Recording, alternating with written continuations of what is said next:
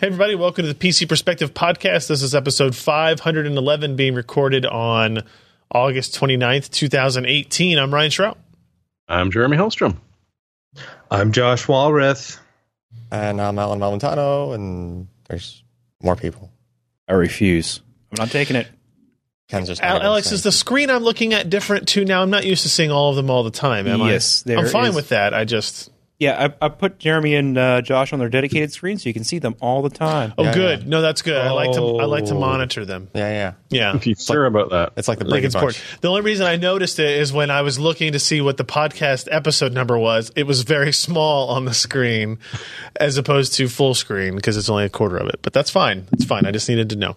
Uh, welcome to the show, everybody. Uh, this is, uh, we talk about computer hardware and stuff. And sometimes things before that, sometimes after that. We record the show on Wednesday nights, 10 p.m. Eastern, 7 p.m. Pacific. PCper.com slash live is the URL for that. You can get a little reminder in your email inbox if you go to PCper.com slash subscribe. That's how you'll know when we're hosting this live event. Excuse me. Mm, pull a Josh there uh, or any other live events we may be having.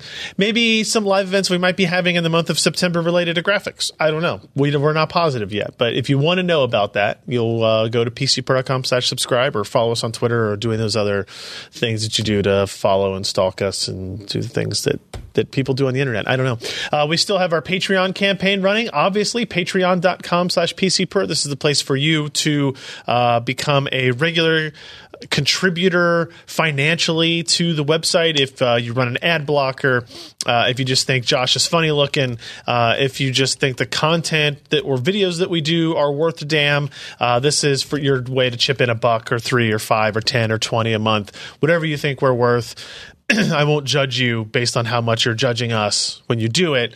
Uh, but we greatly appreciate each and every one that does that. As is always the case, if you uh, become a new patron or increase your patronage during the live stream, I will give you a shout out, just like I'm doing right now for Chris Ellington, who has moved their pledge up from $3 a month to $5 a month. Thank you, Chris Ellington. That is awesome. We appreciate it greatly. Uh, we have our merch store at joshtech.com. That's J O S H T E K K.com, uh, where you can buy Death Wish Raid, Hot Dog Down a Hallway, Super Pipe. Uh, we've got the PC Per logo shirt, of course. Let's not forget the PC Per mug and the world exclusive Josh Tech mug print and t shirt um, that are taking the world by storm Exclusive. exclusive, and it looks just like uh, Josh's screen, both him and the picture behind him. So, you know, there you go. the double Josh. What does it mean? It's too much, Josh. Too much. Uh, let's dive into the stories we've got then this week, starting with uh, a review that Sebastian wrote up of the Azul Inspire fanless Intel Kaby Lake Barebone Mini PC. Azul, why do I? Why am I? Um, Ghostbusters? Ghostbusters? Yeah, is that the Ghostbusters? No, that's Zool. That's just Zool. Okay, yeah, Close enough. that's that's what I was going. And isn't isn't Inspire an Acer brand, or is that Acer Aspire? Uh, Aspire. there's Inspiron, which is Dell. Inspiron is Dell, but I think there's Aspire. Yeah, it's for- us. it's Aspire. Acer, Ace, like ASP. Okay, all right. So uh, unrelated to any of those brands and uh, uh, manufacturers, this is a basically like a Nook competitor, if you will. Core i7, uh, up to 32 gigs of RAM, two SODIMM slots in here, both two and a half inch and uh, M.2 storage solutions. The one that Sebastian got sent was the Core i5 variant, apparently. Um, so it does have Cabby Lake parts up through and all the way down to Cabby or uh, Apollo Lake if you want that. The uh, prices on these are I think pretty competitive. 335 is the MSRP for the bare bones of the Core i5 version uh, that Sebastian was able to look at. Um, obviously you've got to add in what do you got to add in? Memory, storage. That's it, right? You could add in one or two SODIMMs, an NVMe E drive or two and a half inch drive, and, and you'd be good to go. Yeah. Uh, pretty standard external power brick. They give you the necessary SATA data and power cables, two Wi Fi antenna, and of course, a remote control. Um, looks very familiar to the Nook, very similar form factor. It does have a serial port, so we can all breathe Look a at the little bent sigh. Hooray. pins in that Yeah. DB9. Look, nobody's going to use the serial port. I would use a serial port. For what? What do you use a serial port for? Yeah, that's part of the standard. Input output. Those, those two pins Yeah. are supposed to be. My uh, Sidewinder. No, that's a game port. That's different. How many how many pins did a game port have, Josh? 25. I see. That's LPT. Uh, 10. I think it's 10 instead of 18? 9. I This don't is know. nine here Mm-hmm. for serial. I believe it had fifteen, or the, the, the VGA had fifteen. I don't know, Definitely. man. Uh, We need to hand out our geeks, geek cards here. uh, look, it's been so long. It's been so long. Sebastian's giving you your measurements. I'm, with I'm this counting. High One, tech two, ruler. three, four, five, six, seven, eight, nine, 10, 11, 12, 13, 14, 15. I was right. Oh. All right. Yeah, you didn't count right, though. I don't. 1, 2, 3, 4, 5, 6, 7, 8, 9. 11, 12. That's how you're supposed to count it. Here's the insides of this guy here. Uh, not much to it. You can see the dim slots there. The two and a half inch drive bay, um, there on the left is on the in the lid. I guess that would actually be the base of this system. Uh, and you've got the Wi-Fi card and the M.2 card kind of overlapping a little bit there. No issues with thermals on that. You don't think?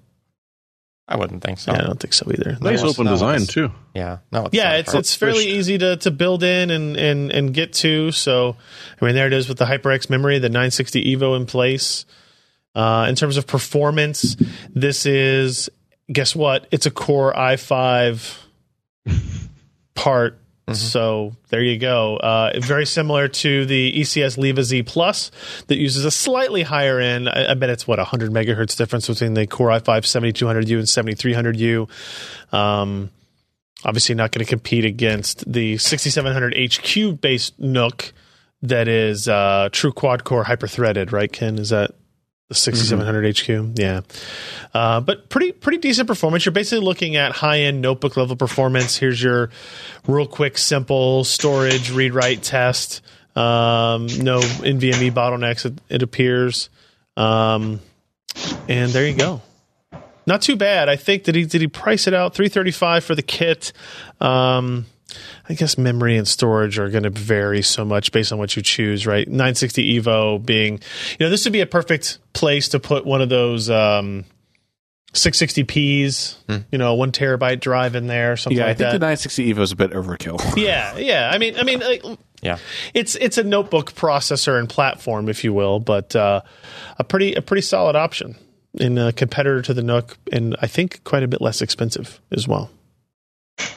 Josh, are you hunting for something? Are you going to show us? No, I just had a cat. Oh, But You just had a cat? you just ran had a away. cat. No. Do you need to go to the hospital? Not anymore. natural childbirth. Oh, look, What up, it is kitty? it is indeed a cat. That is cat. It is actually a cat. Uh, before we get to our next story, let's check the. We got Patreons rolling in here. We've got a new one dollar patron from Alpha Network. Ken, uh, is that What? you? It's not Definitely not. Alpha Network. Ken, thank you very much for that. And then uh, we have a pledge edit from three to five dollars of Alan doesn't really exist. They're on to us. That's exactly what somebody who wouldn't didn't exist would do too, Alan. Uh, next story. This one's pretty interesting. Um, Doesn't RTX look awesome? oh God, Real time. Oh my God, real Alan. tracing. it's, not, Rendering. it's not ray trace. Look at it. Look at his head. I mean, there's not nearly enough reflections. Shiny enough? Those What- are cube maps. What was if I've the ever the seen meme them. I saw going around? It was like somebody, somebody like a guy's bald head. pixelated- oh. No, it was a bald head, Yeah. and they just added a whole bunch of reflections to the bald head, and it was with RTX, without RTX. It was it was pretty good. Um, Ken, this is uh, a story you wrote up. FreeSync working with NVIDIA GPUs and some strings attached.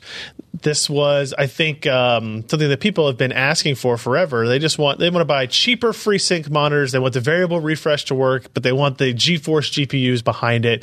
Do we finally have the ability to do that? Uh, until Nvidia patches it out. Yeah, I mean, we can first of all before we, move on, we can all assume that's going to happen, right? That somehow this will. They might not be able to. yeah, we'll get to that. Okay, all right. But- Tell me, walk me through the process. What are we looking at? So over the re- weekend, some enterprising people on Reddit kind of found out through actually the new World of Warcraft expansion was not where you hear all the latest hardware news coming out of generally. In the latest WoW expansion, they added an option to toggle what GPU you rendered the game on. Now this is a setting that's in some some of the more modern games. Like I know Far Cry Five has it. A couple of other games have it. The ability to change what adapter you're rendering the game on. And this enterprising fellow happened to have a Fire Pro card and a 1080 Ti in their system. Unique configuration. Definitely unique configuration. Yeah. And they had a FreeSync monitor hooked up to the Fire Pro card. Okay. So they turned on FreeSync through the Fire Pro configuration panel, and then they set the game to render on their 1080 Ti, and they noticed that FreeSync was still working. They didn't see any tearing, they didn't see any judder, anything like that. So they went, huh. Well, as it turns out, in the latest version of Windows 10, 1803, in the April 2018 update, as they're calling it now, Yeah. they added GPU switching as an option. So you can have a power saving GPU and a high performance GPU and switch between the two. Mostly meant for hybrid configurations and laptops like the Surface Book 2, which has an option for a GTX 1050 or 1060, and then the integrated graphics for battery savings. Okay. However, it turns out this gets kind of enabled on desktops. Now, for this original poster on Reddit, it didn't actually work out because the Fire Pro card appeared as both the power saving and the high performance GPU, and no one's really been able to find a way to kind of configure that. It's probably buried somewhere in the registry to like just an ID for Right. which GPU is identifying as which. So Okay. that was kind of a dead end, but it was interesting that this worked.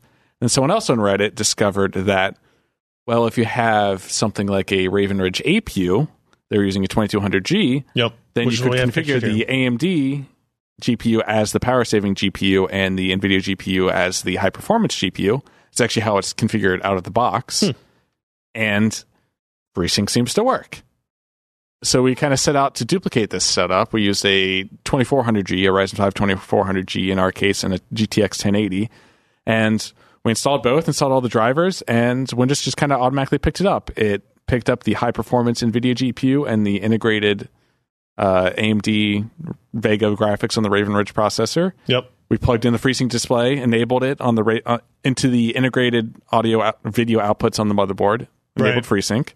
Yes, that's important. If you look at this picture here, Yeah, you can see the DisplayPort the cable display is plugged ports into the connected to motherboard, the motherboard, not the graph, not the which is an unusual GTX card. configuration. Yeah. Yeah. For a desktop user. Yeah.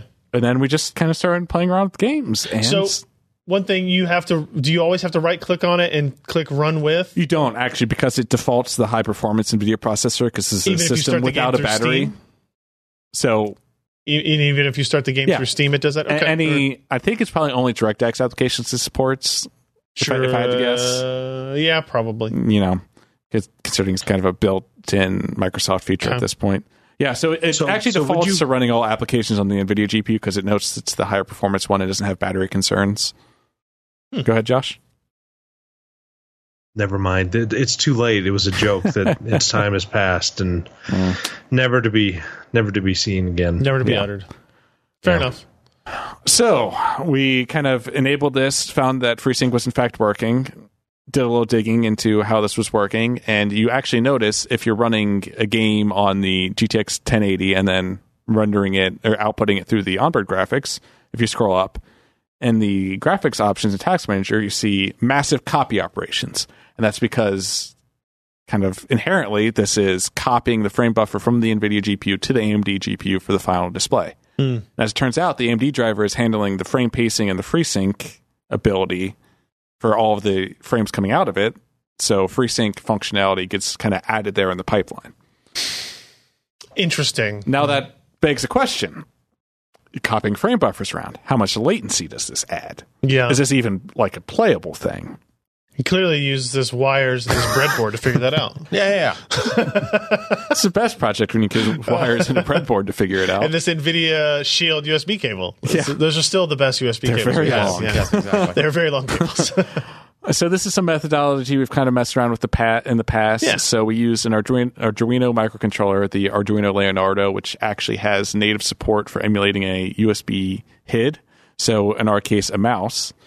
Uh, we hooked up a push button and an LED, and I wrote some code. So whenever you push the push button on the breadboard, it both simultaneously lights up the LED and sends a left mouse click signal to the operating system. Within the same millisecond. Clever. Yeah. So from that, you can load up a game. In this case, we load loaded up Half Life Two because we didn't have to worry about potential speeds that it ran at because we needed to test on the APU and the GTX 1080 at the same frame rate, and because the Source Engine has a built-in frame limiter. Right, you can manually set what the frame rate So we set limit the is. frame essentially. rate limit to 140 for the 144 hertz. but do it was 120. kinda- 120. Yeah. Okay, so give us a bit of headroom there. Yep. Actually, It was on a 144 panel, okay, running yeah, at, 144, but we okay. set the we set the rate limit to 120. So we knew that it was always in the VRR. inside the VRR Yeah. range. Yeah. because obviously if it goes out, it'll just inherit the game settings of their tear or Okay. async on. Okay. Uh, so essentially, Alan did this testing, and what we did Did uh, is a thousand frame per second capture, yeah, so we can have each frame was a millisecond, and then we basically just looked, you know, what was the delta in number of frames between the LED first turning on and the muzzle flash from the gun. yeah, so showing sort up of on the the screen. input to photon latency. Yeah. So what people would generally call input latency. Yeah, and there is a little bit more to it. Like there's a fixed additional amount, like Half Life. You know, some a The few game frames engine. happen before Yeah. the muzzle actually flashes, but But it's the same across all of Yeah, the yeah, it's basically the same. situations, right? Like So just- configurations. so, just realize that these the absolute numbers look kind of high. Like you wouldn't think that it's like 30 milliseconds from moving the mouse until you saw something change on the screen. In reality, it's probably a little bit lower. yeah. right? But we were just looking for relative differences here. Um, so did a bunch of you know, I think it was like fourteen or fifteen like repetitions for each configuration, just to kind of average out any scatter or any you know weirdness going on. Um, and the end result was that yeah, it adds some latency by having to copy the frame buffer over, like just native G Sync if it was coming straight out from that GPU going right to the display. was 25 milliseconds. And, and and to be fair, there were different displays. Obviously, they were built around nearly similar identical, if not panel. identical panels. So response time Okay. is going to vary a little bit there, but not Yeah. a whole lot. Um, but the the important comparison is actually between both. Is, wait, is the important comparison? Uh, no, I guess you have to go across t- panel types.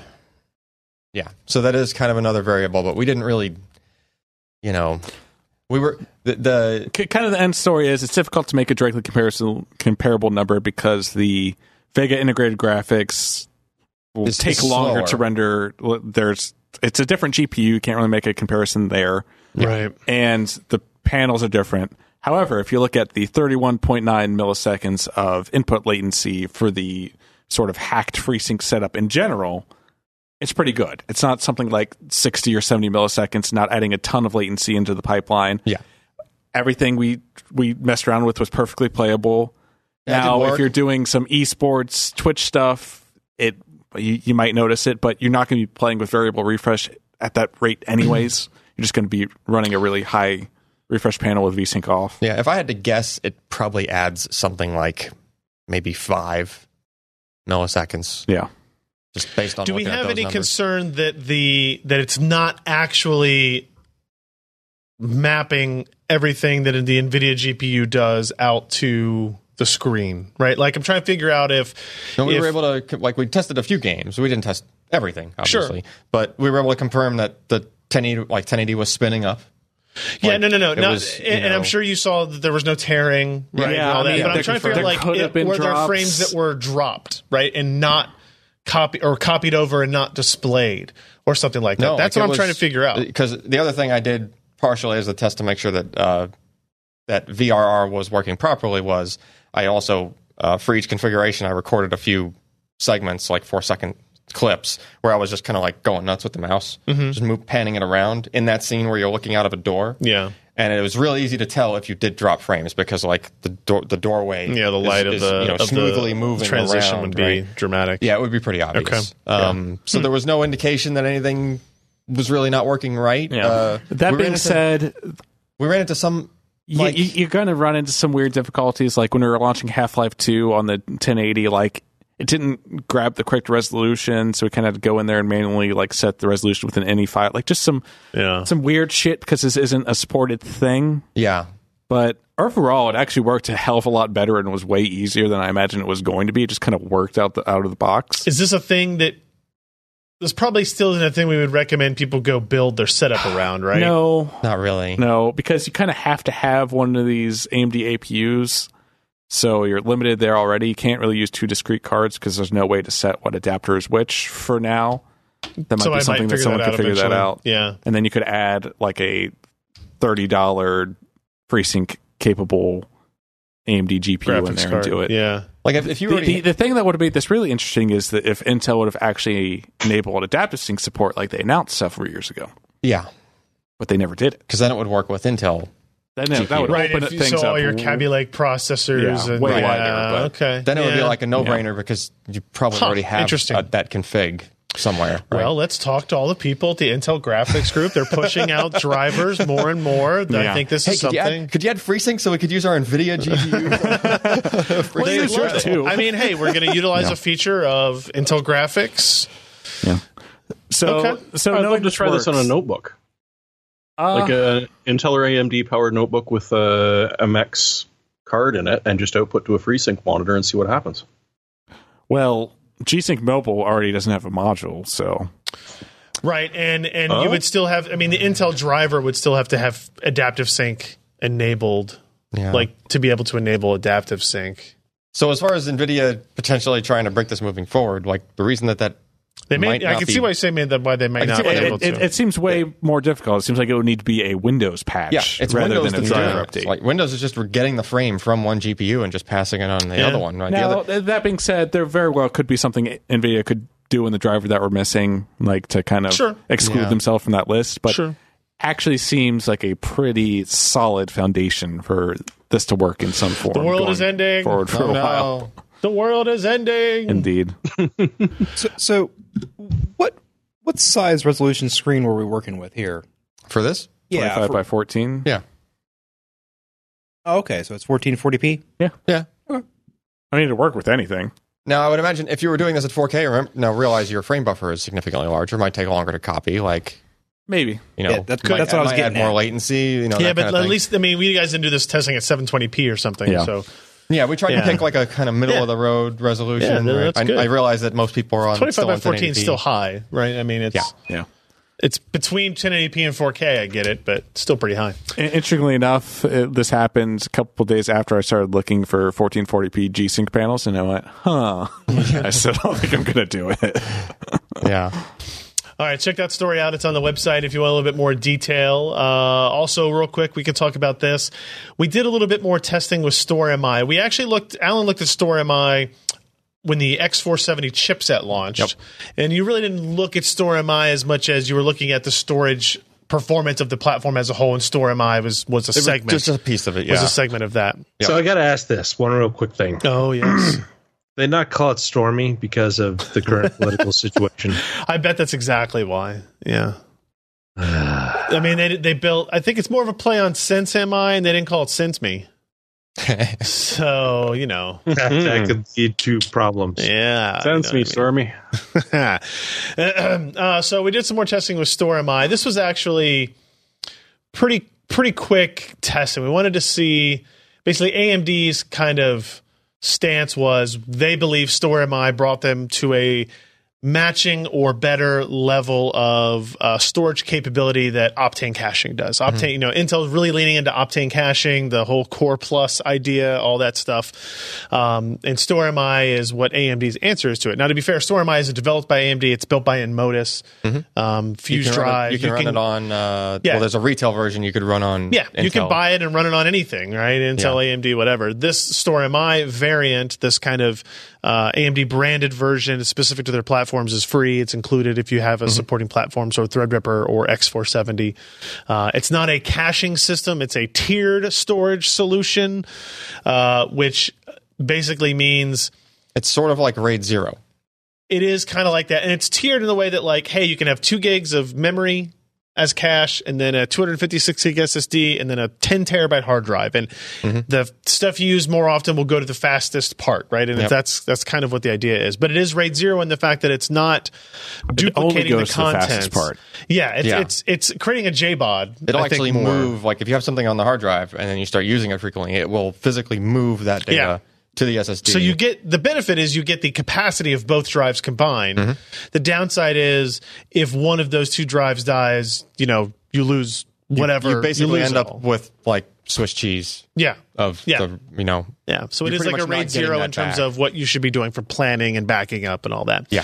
One interesting thing that they brought up, uh, AMD did, was about the pricing side. And it's an interesting debate to have. Um, their argument is that StoreMI is cheaper than Optane because you don't have to buy an Optane module. There are- Don't say. there's well, I mean, the the assumption is if you're an enthusiast, you're building a system, you're going to have an SSD, and you're going to have a hard drive. You're just going to have you know a mass storage, whether it be you know uh, an eight terabyte or a twelve terabyte or the four terabyte a hard drive. Then you're going to have an SSD that's somewhere between 120 and 500 gigs of space. Yeah.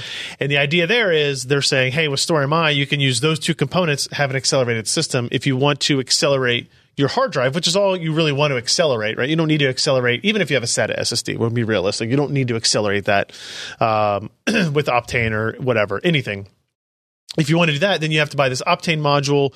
It takes up one of your M.2 ports, Mm-hmm. uh, and that's another 60 bucks if you get the 32 gig version, 120, 150 bucks and if you you, get need the a 64 newer gig version. platform that supports Yeah. Optane memory. Yeah, but right? you have to have the X470 new platform from AMD Yeah, to get yeah, that's- StoreMi that's too. true. So they're basically saying, hey, for you know 60 to 120 bucks less, you get similar functionality, and that's a you know all else being equal, processors same price, motherboard same price, Yeah. memory same price. You're kind of assuming they already have another SSD to throw at it. I guess no, no. No, I mean the assumption is you're building a system. You either have a 250 gig SSD or you're going to buy one or some some variant Hmm. Yeah, thereof, right? yeah. So, and I think that's a fair assumption. I think if we were building systems for ourselves, you excluded, uh, or we were building systems for a you know a friend or a colleague, you Hmm. probably wouldn't say, "Hey, go get a four terabyte SSD." You'd probably say, "Get a four terabyte hard drive and a 256 gig SSD." Sure. right?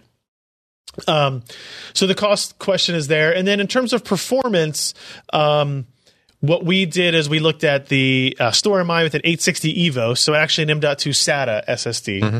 and then the Intel platform we used Optane was it the 64 gig module we were using? Yeah, for for its caching.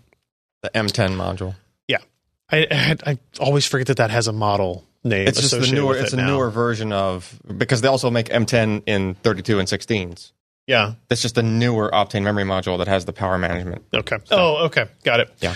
So if you look at some of the some of our testing, like PC Mark 10, you'll see uh, both platforms get speed ups from the hard drive only to the cached version or the tiered version. The Intel platforms tend to start out at a f- higher performance, and as a result, the cached performance also tends to be higher. And you see that in PC Mark 10, you see that in SysMark as well. Um, Because when StormEye is trying to do the caching, realize it's trying to also load the thing and at the same time move the data. you think it's moving the data at the same time? I think it does some of that during Okay. the initial run. Like it's in oh this might so it's putting this- a little bit more load on the system Yeah, it just has to do more than stuff. that stuff. Like, so, Okay. so the first run might be slower, right? Oh But- yes, yeah, we but- do see that, but in some of but our generally, tests. you also see that the the percent gain is higher, even though the Stormy beginning and end result might end up being lower than the Intel beginning and end result. yeah, Overall, the percent gain's higher because the first run kind Got of it. gets held held back a little bit. oh right? sure, yeah, that's true. Yeah. Um, so you know, th the, those give you some the productivity based testing. There is basically the caching is working, right? Like the the Yeah, it- the, it the- works. the software goes faster, your computer goes faster when you use it. Yep. Uh, Ken did some Lightroom CC imports, right? This didn't. So this is more testing the right caching. Mm-hmm. So uh, if you're going to do a bunch of writes to to this combined cached tiered storage unit, is it accelerated? Yeah. Uh, because rather you would much rather write to an SSD than you would to a hard drive. But now then it has to do something with that storage after that. You know, Lightroom didn't see a dramatic improvement either way. The Intel one again saw a better improvement than the AMD Store MI.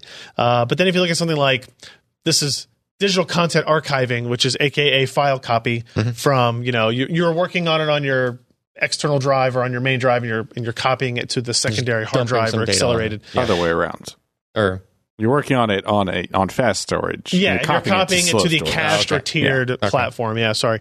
Um, you know, you get dramatic improvements in what the write speed is. So this is what a 50 gig, 50 gigs of video, or is it one file, or is it It's pictures? a 50 gig project folder, Okay. m- mostly video, but you know some small files. It was a Premiere project for a video we did. Got it.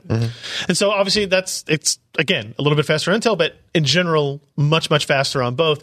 And then what's interesting is is that we assume in both of these situations that that data, well, on the AMD side, Stormon, we probably think it keeps it on the SSD until some amount of time passes and you don't Until some- some other access stuff it, and then gets it would put on copy it. it, Yeah, to the it's- hard drive in yeah. the background. Yeah. Uh, with the Optane caching, we probably think it's going straight to the. I mean, it is definitely it's going to the Optane, and then it's copying it directly to the Mm-hmm. hard drive. It might not be copying. Well, It has to because the, the it, Optane it one probably is keeps some on the Optane. it might, but it's it's making a duplicate copy on the hard drive. if- Like if it's not nothing keep else. all of the big video So- files on the Optane. So Optane, the, the remember that's additive, like it's an addition to the hard drive, and it's able to cache incoming because it's non-volatile. right, That's the only reason Intel lets that fly. right. But the idea is that as soon as there's any idle period, It's- or, and it's, it's- it's, it's copying immediately it. copied and duplicated over to the hard disk because they never want to, you know, you should, Intel's system should always be able to like unhook the Optane without Yeah. having to move a bunch of stuff, right? It's usually a, a generally like a, a relatively fast process. When when you disable it in software, When you disable it Yeah, in software, agreed. yeah, if you wanted to unpair them. Uh, Storm I, not so much. Like, I don't know if you wrote it in the article, Ken, but there was, what was the, you were waiting, you were trying to undo the Storm Oh, I we at were one trying to point, undo it. and it was like, yeah, I yeah, think Ryan mentioned that. Yeah, it was, it'll, like- it it'll was take just a like long a time. really long time. I mean, Uh, it could be Dep- copying hundreds of gigs at this in yeah, this case. Yeah, potentially you could have a 256 gig SSD full. Which you then need to copy to your slow hard drive. Again, right. disabling StoreMI is not something you're going to want to do all the time. if yeah, ever. or that you should do. Yeah. but yeah. Uh, the other thing, I mean, and probably the, the the use case that AMD leans into the most of StormEye is accelerating things like game launches, application launches, and here you see these huge gains, right? Now this is where where uh, Alan pointed out the hard drive only is actually faster than the first time you ran it Mm-hmm. when we had the cache enabled, and that's because it's doing that duplicate work, Yeah. it's doing the extra work in the background. But when we closed it, let it sit, rebooted the machine, and went back and started again. It went from that 83 seconds down to 21 seconds. which is significant. Oh, that's huge. And, it, and it's even, you know, if you count the 54 to 21 drop, that's still big. Yeah. Then if you look at the Intel side, you get a similar thing where it's the second run that gets the majority, Right. that get the, the most the most speed up but from it does the cache but it does start. at least go like in my experience the intel solution will always go at worst the hard disk Yes. speed the first time Yeah. Makes sense Right. because of the way it's it's a cache versus the yeah tier. it's just it's just and duplicating yeah. it it's not moving blocks around and trying to launch it at the same time Similar right? story here with GTA 5 uh, in, in the launching story mode in there, which is something that does take for freaking ever. Uh, again, big speed ups on both platforms. You get the little intricacy of the first one being uh, longer on the on the story my solution, but Yeah. overall pretty good. And then one last final data point: we happen to run uh, Sysmark, which is one of our productivity tests that we utilize. We just did like five iterations of it. And what we noticed was the the score on the 8700K with Optane varied a lot, and that's Yeah. not something we'd ever seen in any of our standard non-cached testing. Whereas on this Store MI, it was you know as flat a line as you can get in uh, in this kind of you know Yeah. Uh, multi-hour test before. I added a note in there, even in the article, because I'm I'm not like we've done similar tests before. I don't know what was different about it this time that made it bounce around that much. But like we've, you know, I don't know if we've ever done five consecutive I've never done five, but, I, in, but in I- Sysmark with with that. we've previously done like three Obtained. like three in a row usually like when i was doing other testing before it was usually just three in a row but i've never seen it do anything other than climb Yeah. during those three like every single time So it's right? interesting because one of the advantages uh, on paper, at least, that StoreMI has is that you can you have a cache up to 250 gigs. Mm-hmm. As opposed to the limit is uh, 64 gigs for Optane. Yep. Now, I, I want to point out, like, we tried for a little bit, honestly, not tremendously hard, to try to figure out how to break Optane caching. Like, make it so that 64 gigs was wasn't enough to do something Right. accelerated. It's very And- hard. and it was it's hard to do. It's a very intelligent caching system. Yeah. But like mentally, theoretically, from a scientific, if I were writing a, a paper on this or or, or You would just doing ass- my dissertation, you would assume that there mo- has more is better You would there has to be a point where having four times as much cash means that you can accelerate four times as much stuff than Right. 64 gigs. and i think for that to happen StoreMI would have to be as intelligent about the caching as Yeah. Intel is. Yeah. You have to realize Intel's been doing this for like a decade now. Sure, Right. Uh, but I think Modus has been doing it for a while too. I, I don't know, but Yeah. um, so I mean that's that's kind of our our, our takeaway from this is that uh, they're just different enough Mhm. StoreMI and Optin caching that it's not a true like apples to apples comparison, but uh, if AMD's goal was to create a storage ecosystem that provided the same level of performance and had some advantages in terms of cost or some advantages in terms of capacity. They've definitely done it. It's something that if you're building a new Ryzen system, you should look at. Keep Yeah. in mind that the the only uh, the, the or the biggest drawback to StoreMI is that it is difficult to undo. Yes. Right. So i- if you use this system and you just use it, then whatever, it's fine. It's going to be great.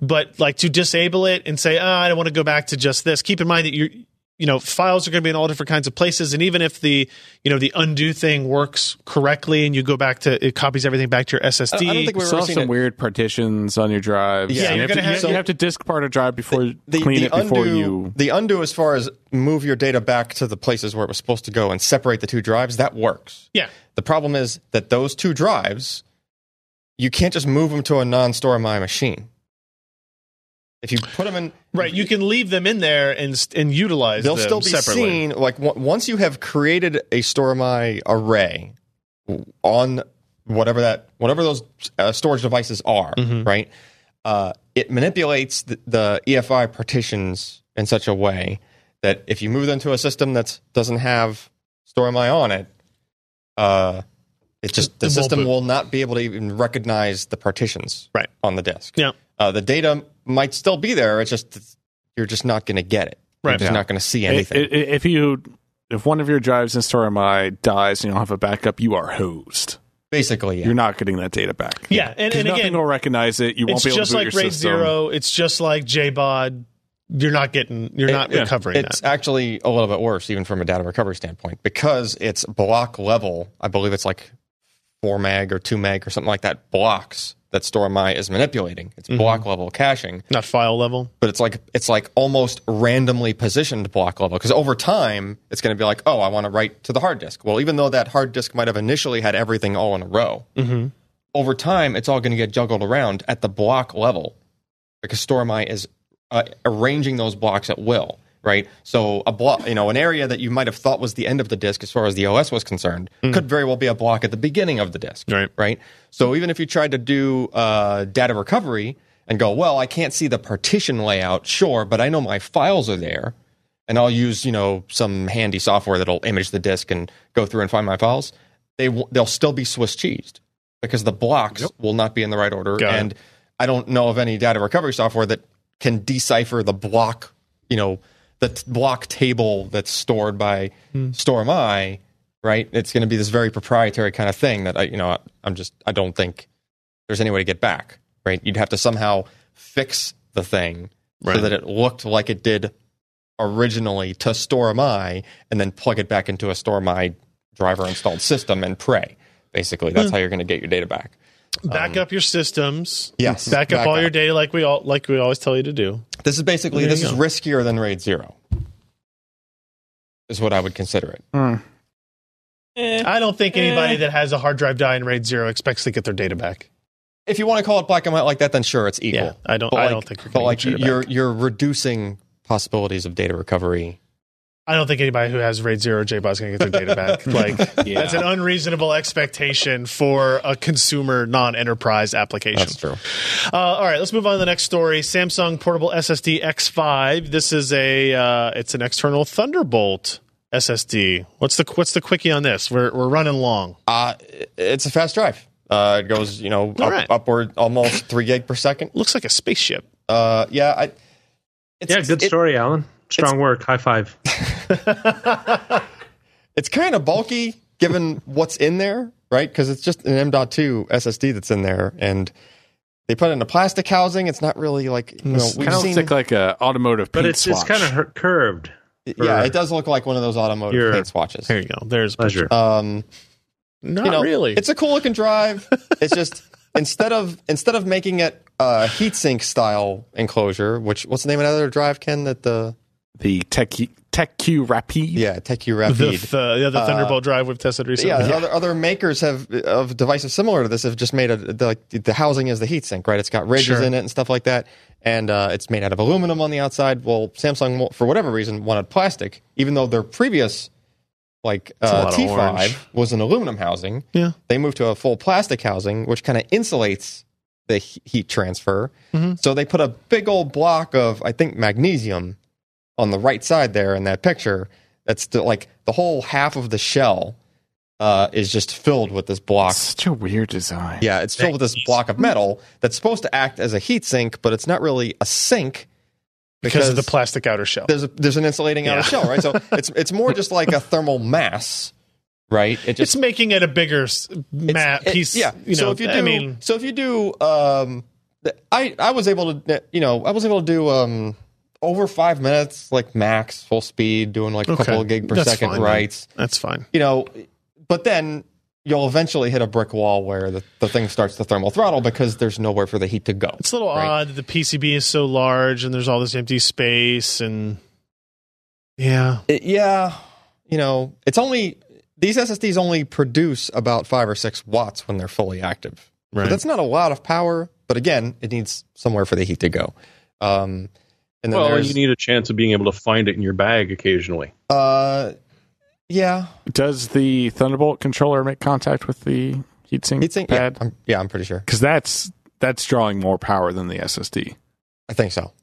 You know, and if you go fast enough with the magnesium shell, Oh. uh, that will spark really nicely, Yeah, yeah, yeah. and uh, and and it's going to burn and a really bright. And That's you'll how find I it in lit any my bag thermite. you put it in. Yeah. Any Um, bag So doesn't matter how dark it is. So I kind of changed gears on this one, and I ran our regular suite on all of these externals. Okay. uh, back when I first designed that suite, the whole build was so that it could be run on something that was a generic volume. And this is the first time we're actually like using it Got in it. that way, right? Um, I mean, we could even point it up like a NAS if we wanted to. Don't do that. Um, yeah, it might not be good for the NAS. um, so end result, I and I, I've left a break there in the chart. the and then nah those, nah. yeah, the na na. Uh, those bottom two entries The are nah nah nah.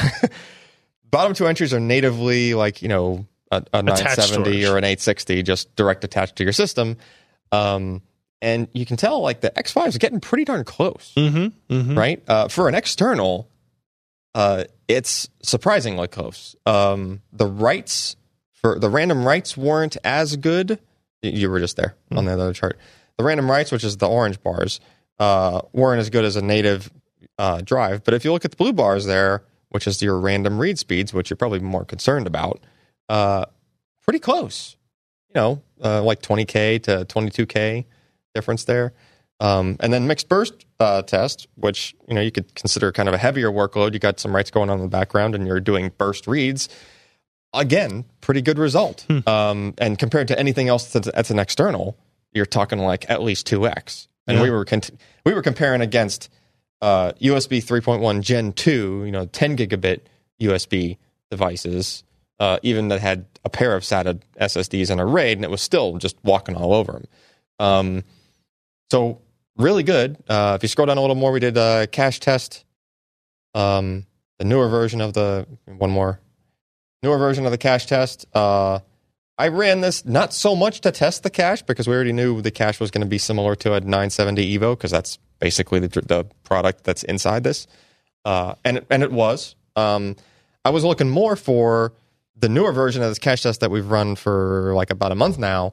Uh, does a lot of writing, Mhm. and I was worried about the thermals, right? It- it- Oh, sure. You know, it, it's uh, the duty cycle. You did about sixty gigs of writing eight times. Yeah, eight times. Uh, granted, at the beginning there were some 300 large- seconds, There were 600 lar- seconds, relatively yeah. large idle times between those sixty-second bursts. But as you get towards the middle of that test, you know you're only Six ca- ca- seconds, three seconds. Yeah, six seconds, three seconds. Um, you know, between three passes in a row, each one writing like sixty or seventy gig, with only like a few seconds of breathing room in there, Yeah. and it still didn't throttle. So uh, I was looking at some of the other reviews on other sites. Um, they did similar kinds of tests, and they were doing like higher Q depth writing, and maybe that loaded it a little bit more and heated up a little bit more. I'm not sure. Um, maybe their room was just warmer. I mean, you know, it's it's it's a funny thing you have when you have an insulator like that. I mean, even the thing that it's sitting on matters, Right.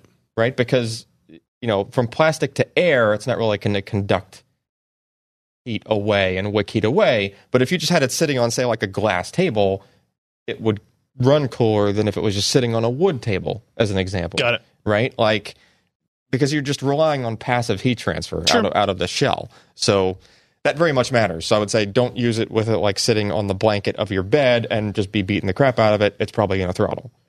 Right? Like Yeah. anyway. So Um, w- the you said potential issues. There's a Thunderbolt thing. There's no backwards compatibility on this drive, which some people might. Yeah, so people worry that about. are used to using USB external devices that have USB Type C ports on them, well, Thunderbolt uses the same physical port, but it's communicating differently, right? Um, so if you plug it, I mean, you're free to try to plug it into a USB 3.1 port, but it's just going to throw up this warning. And uh, this particular controller is not able to just change gears and start speaking uh, or start translating the USB UASP protocol over to NVMe Yeah. that's just not a thing. That's that's a, that's a thing yet, right? Um, there's the what's that other something Ridge controller? Ken Titan. Titan Ridge. So Alpine Ridge is only Thunderbolt. Doesn't even really speak USB other than just to tell you, hey, it's No, No, it, this no, isn't gonna it has work. native USB 3.1 in it. it does Yeah, all Alpine Thunderbolt. Ridge. Yeah, it's a Thunderbolt 3 controller. It has power, USB 3, and Thunderbolt. Then what was different about the the other one? Well, the the other one allows, uh, like it, it- in Alpine Ridge, it's just lanes of USB three. Yeah. Titan Ridge will sort of.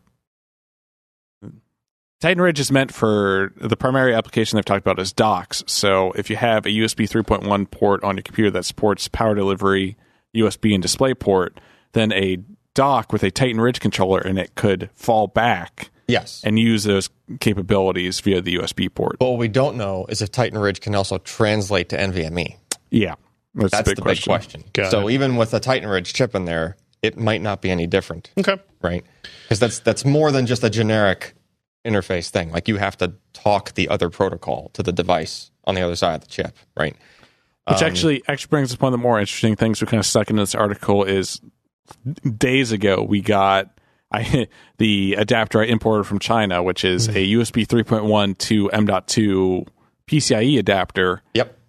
for like 25 bucks from China. So Yeah, J it had Micron that. controller. Yeah, J-Micron controller in there, and it was, and it turned out to be. Uh, we weren't even sure what generation USB it was because it didn't even it just said 3.1. it turned out it was actually Gen 2, so it was going you know full 10, 10 gigabit, gigabit. Uh, to a NVMe device on the other side of it. Did reasonably well. And, and this was a J Micron device. Yeah, It was just a J Micron control, like uh, interface adapter. Yeah, but still, it didn't. It didn't cause pauses.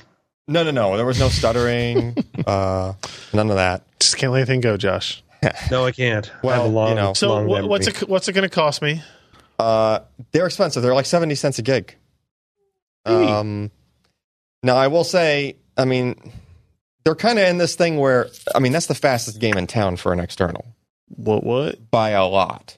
So Yeah. you kind of too much money. you know so the combination of it's a lot of money uh relatively to anything else that's an external Yeah. uh even That's Ken's- about as far from ten cents a gig as you can possibly yeah, get. yeah. i mean you take you take this versus like ken's $25 adapter and then when you can finally find one like a cheap 660p or something right like that would make a pretty good yeah, external that adapter plus a six uh, a hundred, a one terabyte one terabyte or a two six sixty terabyte p for 660p. two hundred bucks. Uh, yeah. Yeah, so that would be that would be $225 potentially compared to $1400 yeah, no, well, seven hundred bucks for the one terabyte. That's what I was looking at. oh you were comparing the one terabyte One terabyte for two hundred bucks. oh okay yeah 425 compared to and the Chinese adapter is smaller. That's true too. it's a And- narrower thing. It's a little bit longer, but it's Mm, narrower. So, interesting. yeah, the pricing's kind of odd, but I get it, right? Like uh, they can get I away mean, with it's those prices pretty. because you just you just can't Mm. get that performance in anything else. Um, and the other thing is that whole compatibility issue, right? You can only plug this into Thunderbolt 3 machines. Like you Right. can't even I mean just to do the testing, we had to put that Thunderbolt DX3 Asus card on a desktop machine because desktop machines typically don't have Thunderbolt 3 native. You're just supposed to have a Mac. I guess, and it will just plug into a Mac. That's fine. Oh, that It'll explains the work. price. Um, yeah, Look, all Thunderbolt form accessories are expensive. To be fair, this is true. Yeah. right? Yeah. Like that's just part of the unfortunate.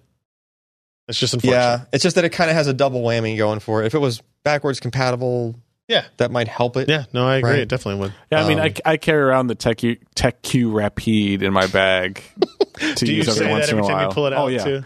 And I mean, you can plug that. And In, it's annoying because I go, oh, you can plug that in all the way down to like USB one. It would Yeah. still transfer no, I'm talking about the Thunderbolt 3 one. the Rapide. Yeah. What's the Thunderbolt 3 one? Oh, that's also Yeah, you- Thunderbolt. You can plug that into 1394B. that one doesn't go to USB. No, it's Thunderbolt 3. Oh, okay, okay, so that one's also. Uh, never mind. Mm. I got my parts mixed Is, up. is that a Scirocco shirt, shirt you got on, Alan? Yes, mine is. yes, No.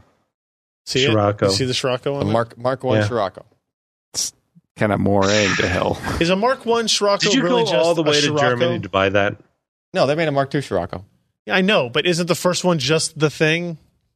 It's like going back and retroactively making it episode six. They made a Mark II Scirocco, which was a different body external style, but still an A1 frame. So I they don't- didn't actually update the You know car. what? You know what? They just made it look You know different. what? What what have you done, Ryan? I didn't. Just- come I on. didn't. I Yeah, didn't. you don't want actually- to go there. I didn't care. Sorry. Let's move on. I've owned, like, Uh, 15 check out the Scirocco's. review of the Samsung Portable SSD X5. It's on the website. Uh, let's get into some news items. Okay, let's throw through this fast. Intel announces new eighth generation mobile processors. This is probably what the third, fourth launch of eighth generation mobile processors thus far. Third, Okay, okay. yeah. Started Why with the so 15 many? watt parts, had the 45 watt parts and the Iris Pro parts, and now we have more 15 watt parts and the 5 watt parts. And a partridge in a pear Let's tree. make this let's make this quick. 15 watt parts, The U nothing series, besides Whiskey higher Lake boost U. clocks Okay. up to 600 megahertz, which is, you know, a pretty healthy boost clock if your chassis, your notebook chassis will actually dissipate that much heat and, Yeah. and boost clocks up. No, nothing there on the CPU side really. That's that's it. Just kind of tweaked frequencies. Amber Lake Y is more interesting because it's actually it's moving sort of microarchitectures from the previous Core M parts were Cabby Lake, and these are I don't know whatever the hell we're in Cabby Lake refresh ish. Whiskey Lake. the fourth Yeah. step of the waltz? The fifth It's, step of it's, the waltz? it's I a didn't square think that's dance how at this waltz point. I worked. think. It can, basically. yeah, It's it a can. square dance. Hey Ken, Yeah, think think these will be the processors in the new MacBook? I, I think these might be the new processors. In the Mac. Huh, huh. I read that somewhere. Yeah. I, so I mean, just again, frequencies, Yeah, improved frequencies. You're not going to see any IPC improvements because you know it's Cabby Lake to Amber Lake, like fair. whatever. Hmm. The same thing on the on the Y series down there. Yeah. Uh, still two core four thread parts. Huge. I mean, the ranges in these clock speeds are getting ridiculous. One point five to four point two gigahertz. Yeah, Jesus. boosting to 4.2 and a 5 watt part is kind of insane. Yeah. Can it hold that for like three, four milliseconds? Like, Nah, I'd I say mean- two or three full seconds. I mean, these are usually passive machines, so Yeah. I Yeah. would if you ever saw 4 gigahertz, I'd be amazed. yeah.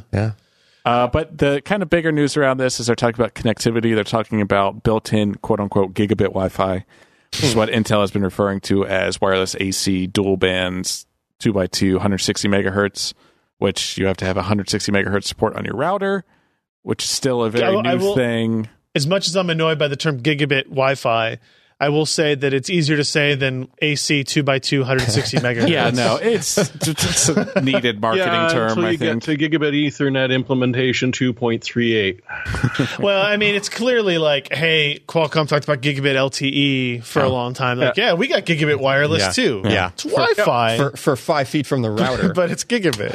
and speaking of LTE, uh, they were quick to point out that all of these, the Amber Lake and Whiskey Lake, can be paired with Intel LTE modems. They kind of have platforms pre-built for that sort of thing. Okay. And if you want to shove LTE into one of these machines, Yeah. because they have to answer to Qualcomm now in that area. Right. Uh, and then kind of the last big thing is integrated USB 3.1 Gen 2 10 gigabits per second on the chipset, which Sweet. would be nice. One less third party controller in your notebook, kind of save some space.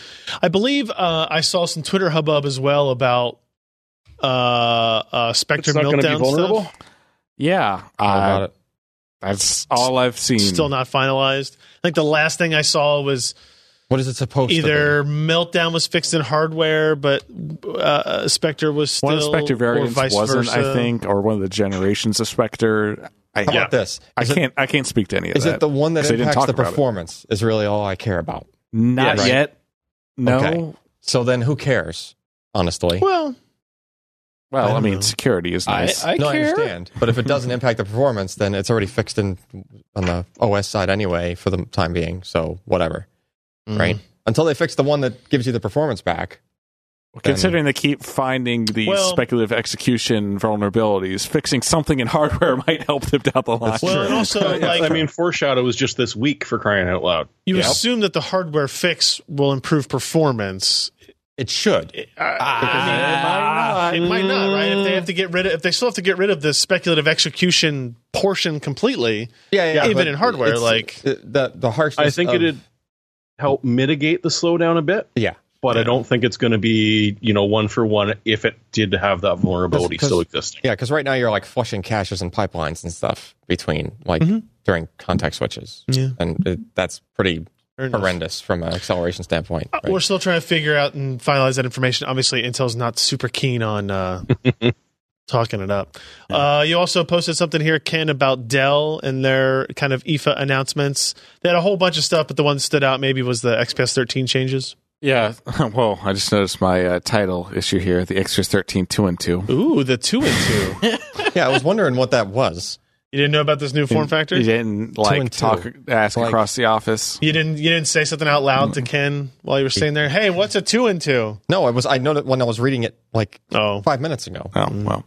Yeah, anyway. sorry. So it's a two How and come one nobody's branded this TNT?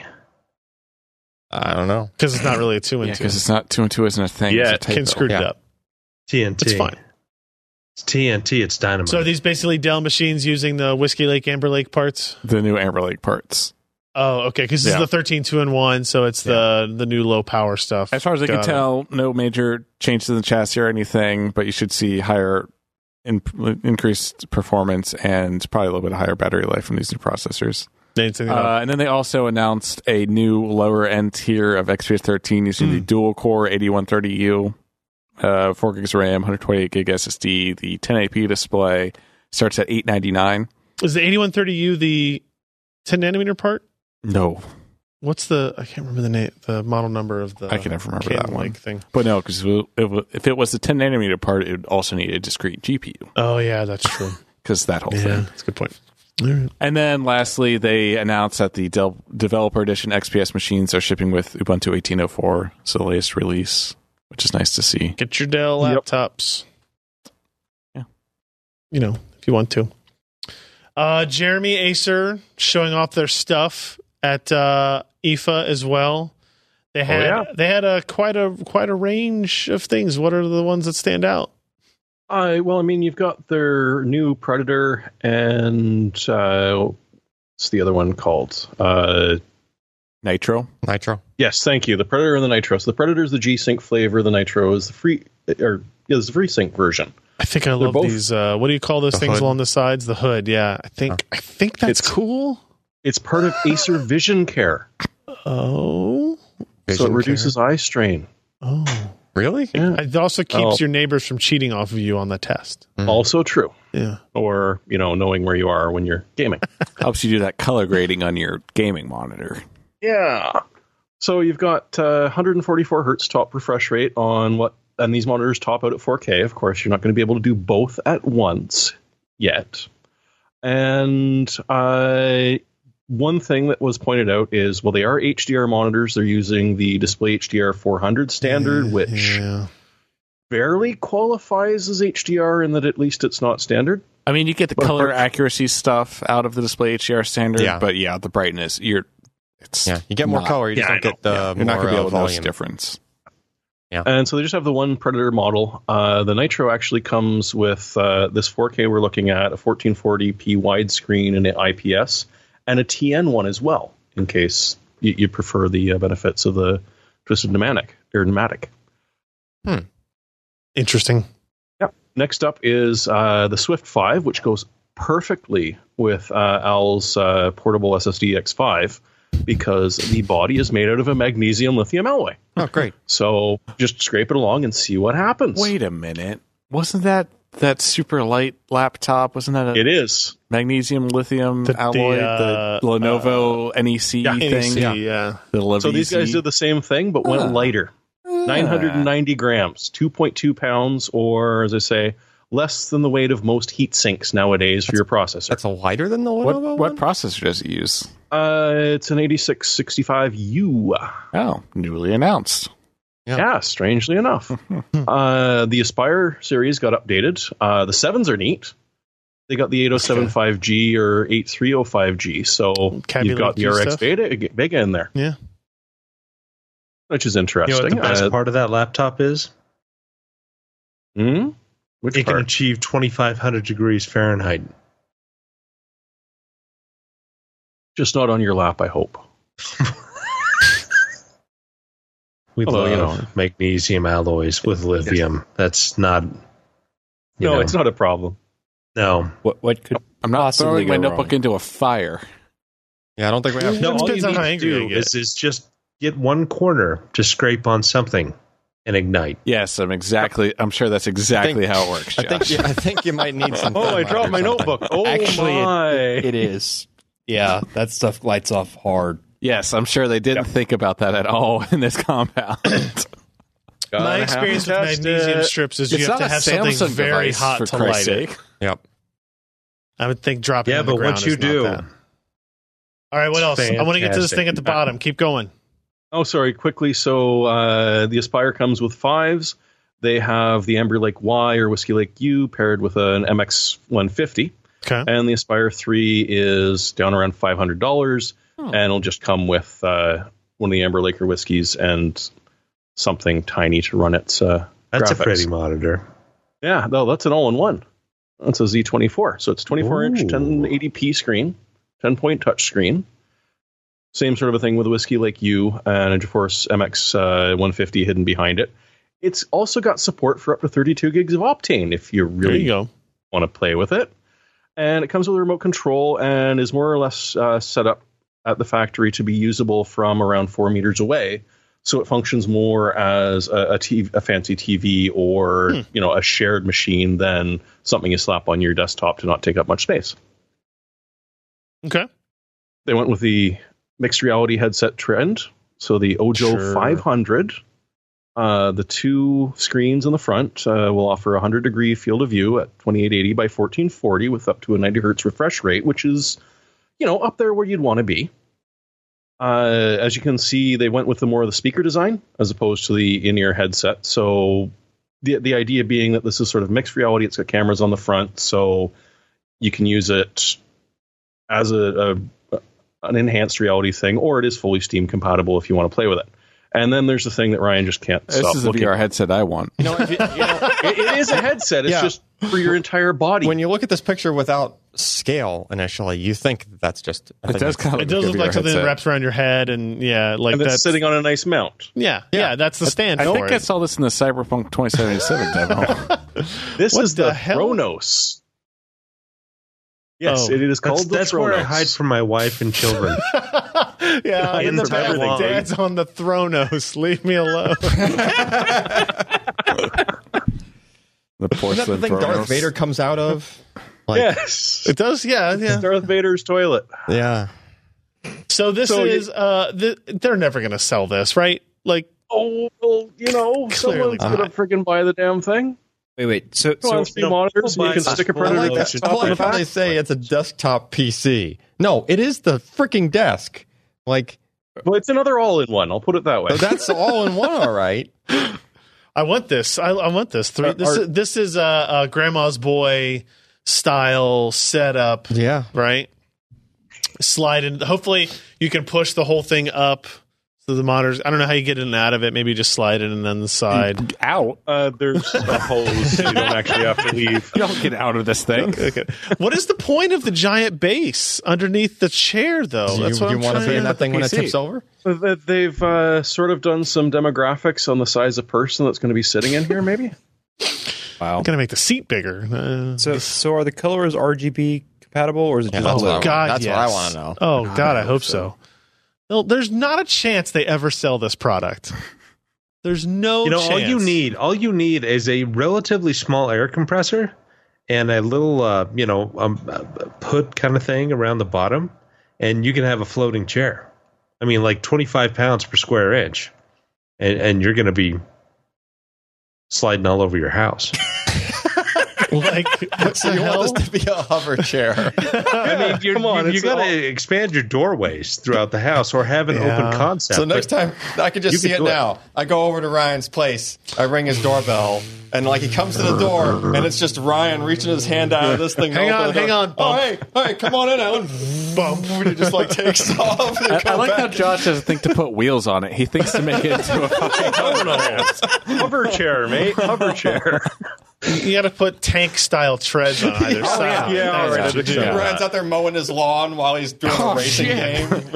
That, that's what the deck is. Is it John Deere compatible? Can we work make that Oh, work? that's a good idea. No, too It's much got a power DRM. takeoff, but you don't know want to know what for. Oh, man. Did they, they didn't have any more Oh. details on this thing, how much it was supposed to cost, or when I was going to be able to buy it, or anything like that. That's bullshit. Oh. Uh, let me check. I Don't- don't, you don't- you think don't have to so. look. the chat's the chat's got it right. This is like the the the 2000s version of the chairs from Wally Getting closer. that, that all the fat people Oh, Yeah, are floating around in. yeah. Yeah. I like the Tron stripe along the top. Yeah, it does look cool. Yeah, yeah. I mean, I could definitely have this in a room that I let no people ever see ever. yeah, Oh, what do you do for a living, Ryan? Let me come down to the basement. Let me show you. I'm gonna show you my cave. up. Oh dear God! Got to put some pedals on it though. Keep that you know act- activity going. All right, uh, moving on. Thank you for that, Jeremy. No, no, not yet. No? Oh, okay. Oh, what? What? Oh, damn it! They didn't list a price. I'm Oh, I'm so disappointed. surprised. oh wait, Shocking. wait. if you have to ask, Yeah. No, they they don't have a price. No, Oh, there's no price in the PR. All right. No. Much disappoint. Moving on. Join Battlefield 5 Open Beta GeForce drivers 399.07. These are Wickle drivers that We're so are, close to are 400. for the Battlefield 5 uh, beta that and starts on September 4th, I think it is. Yeah, not a coincidence. Probably the 400 will start with the 220, the 20 series parts, Yeah. 2080, 2080 Ti, whenever those actually decide to launch. I mean, I guess You think they're hopefully by going to launch September 20th. CUDA 10 along with RTX? They've already launched CUDA 10 with the Quadros. Have they? yeah, Yeah. the SDK's out. Oh, well, never mind. I think yes. Then that's my I think- prediction. Yeah, John. yeah, they're going to launch it. They should have called it CUDA you X. moron. CUDA X. Yeah. And then you can start naming it after mountains too. Um, so get that driver out if you need it. I, I hopefully, I, don't- I, you know what? I don't want anybody to send me a Battlefield 5 beta key because I don't want to have to play it all. Fair. You got a t- shiny gaming laptop with your logo on it. That's true. Why don't you want to play Battlefield 5? Because he doesn't have a gaming throne. Mm, fair. loud. RTX isn't going to be enabled on it anyway, even if you Yeah, it had an is. RTX card. Is it really in the beta? No, it's- Uh, I don't believe think so. so. Yeah. you I need don't think so. you need Redstone 5 for d- Yeah, you need, you need DXR to RS5 work. and stuff too. So well, mm, sort of. yes, we'll just leave it at that. Uh, also, in terms of random graphics news, uh, Radeon, the AMD launched the Radeon Pro V340. This is not a uh, gaming card. This is an enterprise level card aimed at virtualization. It's actually a dual Vega graphics card, which is kind of interesting just from a, a design standpoint. Uh, it has Two uh, slots. two Vega 56 GPUs in it, 7,168 stream processors in total, total two, two eight pin power connectors, I think. Is there one display output on that? It's not a display, it's a mini display port, but it's not a display output. It's Yeah. for um, management Oh. and firmware updating and stuff like that. Because this is meant for this is meant for No, VDI. you know, I, I I understand that it shouldn't have a display output, but it's using a mini display port port for firmware and management on a GP. Isn't that what the Why host is wouldn't for? you? Doesn't that make sense? Looks like the that's- perfect mining card. Like, what kind of proprietary ass expensive. dong are you going to have to have for that? An AMD one. yeah, one that they'll sell you or that their OEM partners will sell you. Um, This one supports up to 32 virtual machines. Um, like I said, VDI type Okay. system here. Yeah, I mean, VDI is really the bread and butter for this sort of thing. Yeah. Yeah. Anything else on that, Jeremy?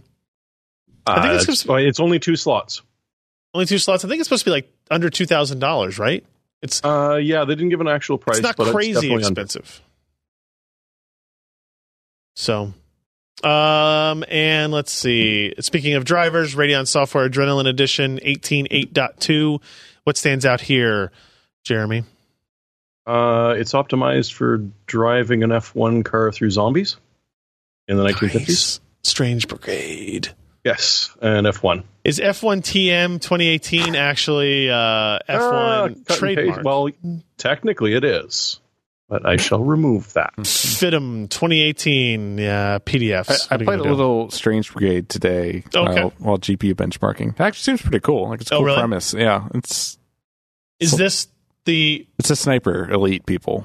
But is it the game where you're taking part in multiple generations of like No. combat? No. No, it's a four player, uh, up to four player co op sort of like zombie game, Zombie survival set, set in game? like the It's like, fifties, uh, sixties, something Left like for that. Dead.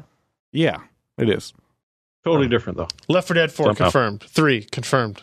Yeah. I So don't have know you which one picked we're up supposed to uh, be on. F1 2018 though? I, I hear Uh, that they've done some pretty impressive things with the graphics. You know, I've been benchmarking with it. It looks exactly the same as 2017 to me from the Well. benchmark. But I haven't, Okay, I haven't better played I it. better just keep on my 2017. It and turns not out that spend- they've been able to make cars look really And you good know what? for a The- while. You know what? The results are pretty damn similar too. God. I'm so happy I didn't buy that. yeah, it was on sale on Green Man Gaming when we got it for benchmarking. was on day one. But yeah, I might might pass it. And our uh, our last story of the night. Let's talk about Global Foundries and uh, the fact that they dropped they uh, per- indefinitely suspended development of seven nanometer process technology, affecting really two customers, AMD and IBM.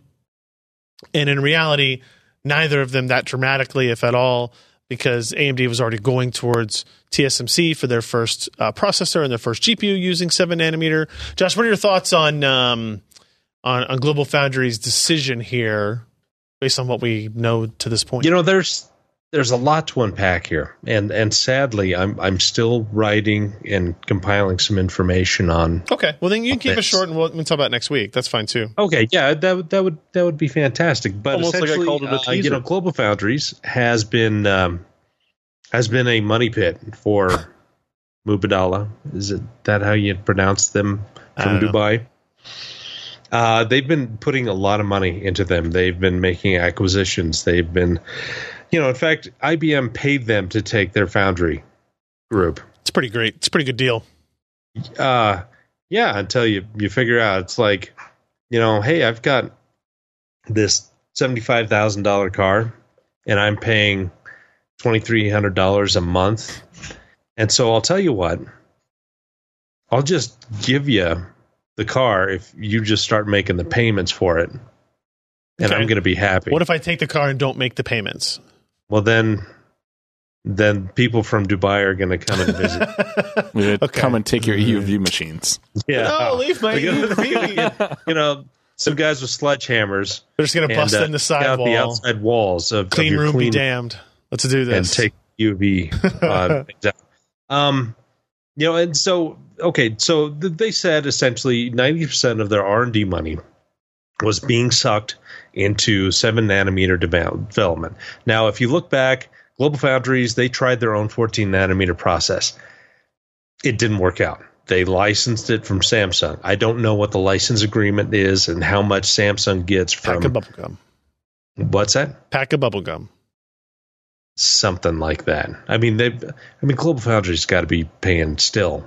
For Oh, yeah, that. for and sure. then they developed their own, you know, kind of 12 nanometer from that that Samsung 14 nanometer, and that's where they're actually making some money, and they're trying to push that process as well as they're the only other FDSOI foundry in the world. I think the other one is um, ST Micro in France. They've got a fab that does about 5,000 wafer starts a month, which is not very not very much. many. I mean, Mega No. Fab is 55,000 wafer starts a month, if not higher.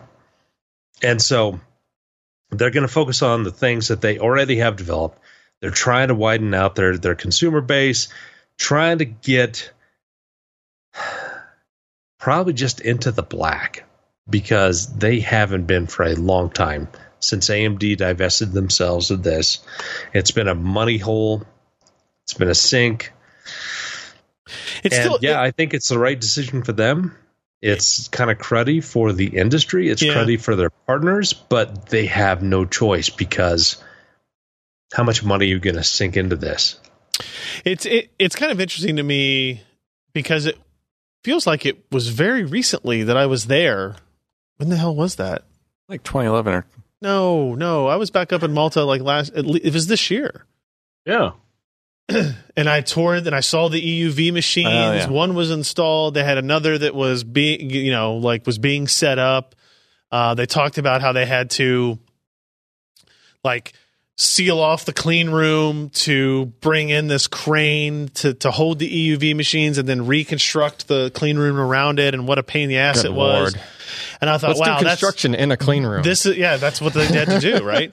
Jesus. and you know it- all the whole talk was about i mean they talked a little bit tangentially about these you know different materials the fdsoi the the other processes they're working on but it was still heavily about this is our seven nanometer roadmap this is our schedule we're going to be a fast follower uh, we're not going to be first to market but we're going to do this this and this I, I, I mean and now they're going like ah you know nah you know they changed ceos they probably got a couple of different quarterly reports back uh, they saw what what TSMC was doing. Maybe they saw again like how f- how much further ahead they were. Uh, they didn't want to license again from Samsung. Couldn't afford to do that. And I, I kind of got the impression that they weren't confident that the amount of orders they were going to get at seven nanometer, even with AMD and IBM, uh, were going to be enough to sustain the development costs for any kind of foreseeable future. So. And it's not even just the development cost, but it's the materials and the power cost of what they're doing now. Uh, they don't have uh, their their EUV EUV machines are not online for any kind of you know heavy duty manufacturing. But what is it that someone who's saying that that it was like five or ten megawatts per EUV machine? Really? I mean, that's that's like five wind turbines powering one machine. Yeah, It's a ludicrous amount of power that That's these a lot of things camel power. require. Yeah. Five or ten. Well, megawatts. February. February. oh, where I do was you- there in February. where do you go from here if you're Global Foundries? Make it- Uh, make it you're cheaper. trying to expand your base of your customers. You're you're getting into as many low cost niche markets, Mm-hmm. kind of with with I mean they're with uh, RF um, mixed mode analog stuff. FDSOI is awesome. Mhm. 22 uh, FDX and their upcoming 12 FDX. Really, really good, interesting uh, physics and um, um, behind that. I mean, the the, the electrical capabilities. I mean, it's not as dense as what we get with like a, a seven nanometer FinFET, obviously. Sure. But the the power characteristics and back bias and stuff like that, it's it's really outstanding. And They're they're, unique, if able to nothing use else. planar designs Yeah. and not FinFET. There, there, there's a there's a whole one of the things that you know I wrote this in, in my market watch piece I put up this week. It's it's really easy to get lost in the idea of 10 nanometer, 7 nanometer, this being everything that is foundry business, but Yeah. the vast majority of chips that are made are still made on older process technologies, probably going back to 90 nanometers and and, and stuff, right? If you look at what a small fab like uh, Skywater does, who used to be um, Cypress up in Minneapolis. You know, they do a lot of military work. They're doing a lot of customized and uh, specific materials that nobody else can use in, in the advanced processes. And Global Foundries is just going to lean more towards that direction, take take where their specialties are and and, and try to There's plenty of market for people that are still stuck on you building parts on 90 or whatever, Yeah. the- whatever, whatever they can find elsewhere, Yeah, right? Yeah, it's uh, unfortunately as enthusiasts, we focus on the leading edge stuff, CPUs, GPUs. Yeah. But the vast majority of ICs that are, are being developed are they don't need to have seven nanometer process. They don't need ten. They don't need they don't need twenty two. They need, you know, twenty eight nanometer high K metal gate. I mean they, they need Yeah. forty five nanometer stuff because they're small, very focused ASICs that if Forget- you shrink them down, they become kind of useless because you you can't put enough pads on there, or you just waste a whole bunch of die space to be able to route pads Yeah. onto the bottom of that so it can communicate with the world. And so, what's the point in, in using seven nanometer when a sixty-five nanometer thing is the perfect size? You get the the, the power is is minimal no matter what because it's such a focused part. I, I, I was reading uh, some of the earnings reports from ASML, who is one of the biggest providers of equipment to fabrication facilities, and they were talking about, you know, basically people watch that and figure out what their projections are to project for the foundry market as a whole. And one of the things that uh, they had said, and in, I think it was this quarter, or the quarter before, that um, there was a significant shortage of like 28 uh, 45, 65 nanometer production equipment because it wasn't being manufactured anymore and people couldn't refurb it and resell it fast enough for all these other fabs that were trying to produce in the space. So, um, eh, we'll, we'll talk more about it, uh, probably when, when, when Josh writes up his piece, but it's, it's not the end of the world. I think a lot of people saw this and went, "Oh my God, AMD is totally screwed now," and, and I don't think that's the case. They were always leaning in TSMC. There's a reason why over the last several months it leaked out um, that seven nanometer Vega is going to be built at TSMC. That Rome, the And that first Zen Epic. two part, is Yeah. at TSMC. They right? already had seven nanometer stuff back, and the only seven nanometer process that I was, was produced told- in the thing was They- TSMC. yeah, they have they had out they had not taped anything out at Global Foundries um, yet, so you know they weren't as far along as maybe some people had had predicted they would be. All right, let's get into our Are hardware. you going to skip Mr. Anderson, or did you want a quick comment on that? oh yeah, no, no, yeah, Mr. Anderson, otherwise known as Jim Anderson, who was uh, senior vice president of the Client Compute Group at AMD, uh, is not there anymore. He resigned and he took a job at um, Lattice Semiconductor as the CEO, which is a little, it's pretty disappointing. Um, Jim's been there for a while. He's kind of been the guy overseeing all this stuff with the rise of, oh, damn it, that term, the rise of Ryzen and the Threadripper brand and all the, co- you know, the Ryzen Mobile and all the, all the consumer stuff, uh, including GPU, was under him over that time period. So I'm not exactly sure what the, what the stuff was there, what, why he left. Uh, most of the rumors are that this was like kind of a, you know, he he got as high up as he could get inside AMD, wanted to be CEO. You know, Lisa Sue's been getting a lot of attention and doing very well, so she's not going to suddenly step aside for this. So he went on, and don't be surprised if you see him in another five, ten years pop up at another company that you might find interesting. I know when it first came out that he was resigning, but they didn't say where he was going to be CEO of. Some people had said, "Oh, you're going to go to Intel," and it's like, not a chance, No, he's he's too young. not a chance. I think he's been there, done that, hasn't he? Well, he was at Intel for a short time after the company he was at was acquired. Um, but it- it's Oh, not like he okay. was an Intel life or anything like that. So, Mm-hmm. uh, all right, now we'll do hardware software picks of the week. Uh, mine is uh, this thing I've had plugged in here. I kept thinking it was going to show me more than that, Alan, than it did. This is I the think you, you have to have it. Bit of a get that software. software installed. Yeah, I yeah. I just, see Josh has a cat. Now you need a cat. this is the Elgato, the, the cat. Look at this cat. It's weird because they're Oh. a German company. Oh. So. It's a great cat. Um, so the Stream Deck is in the. It's interesting now because Corsair bought Elgato Mm-hmm. what two months ago or Something like something that. like that. Yeah. So this is a a a switcher. It's basically an array of three by five Scroll, buttons. scroll back up Uh, oh, back up. to the top. Is it Does like it start the at Switcher zero three? or one? I'm sorry. Does it start at I said- zero or one? Doesn't say. Doesn't say. Um, I, and I can confirm that it is one OLED screen underneath it because when I push the middle button like down real hard, uh, you get the screen like Mm-hmm. depressed effect on the other on the other buttons. But it's got like an OLED screen on it, so um, you can configure what the icons are and the buttons are. You use this if you're going to stream on Twitch, if you're gonna, uh, uh, you know, we, we could replace Alex with this thing here, and I just have five buttons, right? I is that see. pretty much how it works, Alex? Oh, Five buttons. There was a point where Ken developed his own replacement, and then I think he broke it on accident so that we couldn't actually on, do it. on purpose accident. yeah, Let it go, Ken. yeah. so, so this actually These are has LCDs. I'm sorry, not E OLED. This actually has sort of greater implications than just like streaming. That's what it's marketed towards. But you can it has very advanced macro key settings. You can make this do just about anything, and they keep updating the software. And you can do macros upon macros. You can have multiple pages of this stuff. Like it's put like gifs on the individual screens. It's it's crazy. If there's any sort of like automation you want to do to simplify your life, you could run exes, you could run scripts, you could do So you whatever could the hell put- you want on it. Like, Will- uh, will, it help video my kids editing- do homework? Oh yeah, absolutely. Of course, yeah. Will you buy Oh, I'll one? Oh, push You- the button. So how much? How much is it?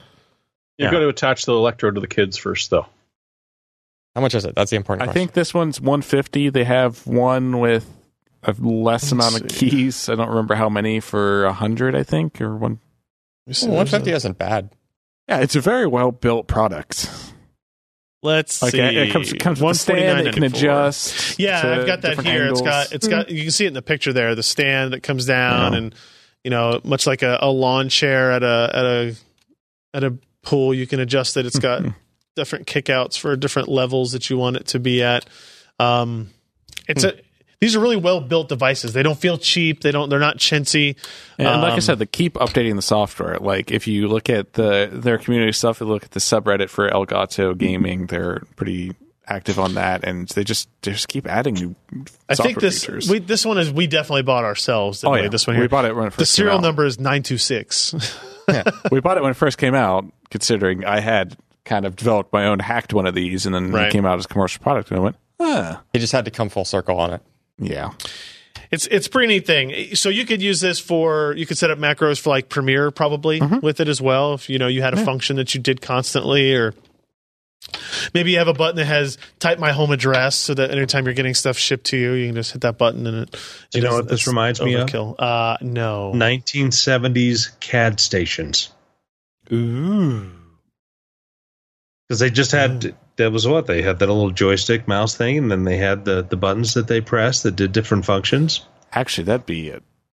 It'd be a really cool thing That'd be handy for like CAD. a CAD Yeah. I don't want to talk or about modeling CAD anymore. program. All right. Don't be a cad. Uh, let's see. Who do we have next? We're gonna have King Jeremy, the King, Wicked. King Jeremy. Okay. King Jeremy, the Grasping. the Wicked. All right, so NordVPN is not the worst VPN on the planet. It's And they not- only steal bandwidth. Hang on. Uh, however, for a hundred bucks, you can get six computers covered before it for three years. Hang on. So you know if you're you're looking for a VPN, you've got friends traveling that'd like to be able to access their stuff, or you know you're doing fun things for the next four days. Three years for ninety nine bucks is not that bad. how much do we do you have to worry about bandwidth on your VPN service, right? Because everything you do goes through that, right? So if Yep. you're downloading anything or whatever, um, do they have like download limits or bandwidth limits uh, while you're traveling, that type of stuff? That's what that's No. what I would be curious They about. they don't, and they'll block uh, for the most part uh, being able to monitor your bandwidth usage on certain ISPs. Yeah, and they let Oh. you do six devices through your NordVPN account. That's pretty good.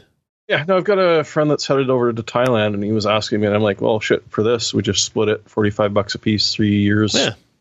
done. Uh, I it think says it's- unlimited bandwidth. I think it's not so so much that they're limiting you. It's just like, what's the max throughout you're going to get? Right, like is it going to slow you down? But u- Yeah. usually when Yes. I when I think I'm when I think of times I'm using a VPN, I'm already expecting the internet to be slow. Yeah.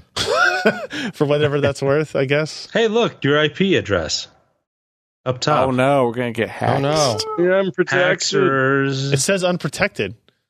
Oh you are no! unprotected. Little they know we're already going through a VPN. Well, that's true. Hmm. They wouldn't know. I accept your cookies. All right, what else? Who's next? Um, RX 580s right now are are getting cheap. Watch out for specials. This one may not be the greatest one. I mean, uh, the reviews vary, but of course, you know, reviews may not always be great. But the big thing is is the free game pack bundle. Oh, right, yes. That's 150 bucks worth of games on a $240 dollar card. Huh. And What do I it's get? What uh, do I what get? the uh, Uh, check. Assassin's The Creed chat. Odyssey, The Strange Brigade, which you talked about, and then Star Control Origins, which use Adam Baldwin for uh, voice acting on that particular one. it's been a while since we've had a good game bundle Weird. because they've been able to sell GPUs without them, right? Yeah. Like, oh, miners don't care about game bundles, as it turns out. The new Assassin's Creed title. yeah, the new Assassin's Creed Strange Odyssey, Brigade. and you said Strange Brigade was looked like it would be pretty cool. Yeah, looks cool. Strange Brigade you get now, Odyssey and Star Control Origins are coming out later, right? I believe so. This later this year, so very cool. All right, uh, Jeremy, You already did, no, Joe. What? Jo- Alan, are you, a parent? Kid, Didn't go. use his full name yet, so uh, so I found myself playing with this thing again the other day. I thought, thought I was just going to collect. Whoa, whoa, whoa, whoa, whoa, I thought I was just going to collect Wait a dust minute. on the shelf. Again? But uh so I got this for like a Christmas present or something. Um Atari Flashback Portable Deluxe. The price has been kind of creeping up because I don't think they're making them anymore. So I would oh, say it's the special edition. it well, it's got a screen on it. Like it's, as opposed to the ones that were just the joystick that you plugged into the TV, right? can it do that proper spinach green of the old Nintendo one? Just because Uh, I don't know, but this one, so it's got a screen on its own. It'll run on batteries. You can like, you know, play Atari games or whatnot. It runs off of an SD card with ROMs on it, basically. Like if you want to add more games, right? Uh, SDHC, not SDXC, so you're limited to two gigabytes worth of Atari ROMs, which I Hmm. don't think is going to be a problem. SDHE is more than two gigabytes. no, I think two is isn't it two where it switches over? No, No, that's what you. I don't know. that's like thirty-two. Oh, well, all I Yeah. remember is I had to go. Well, for whatever reason, I had to go smaller than that. So for wh- there's something limiting it uh, where it won't recognize cards that are too big. Anyway, uh, you know, filled the thing full of old Atari game ROMs, and you know, you just Hmm. get your retro on on like a handheld thing with Cool. actual buttons on it, right? Cool.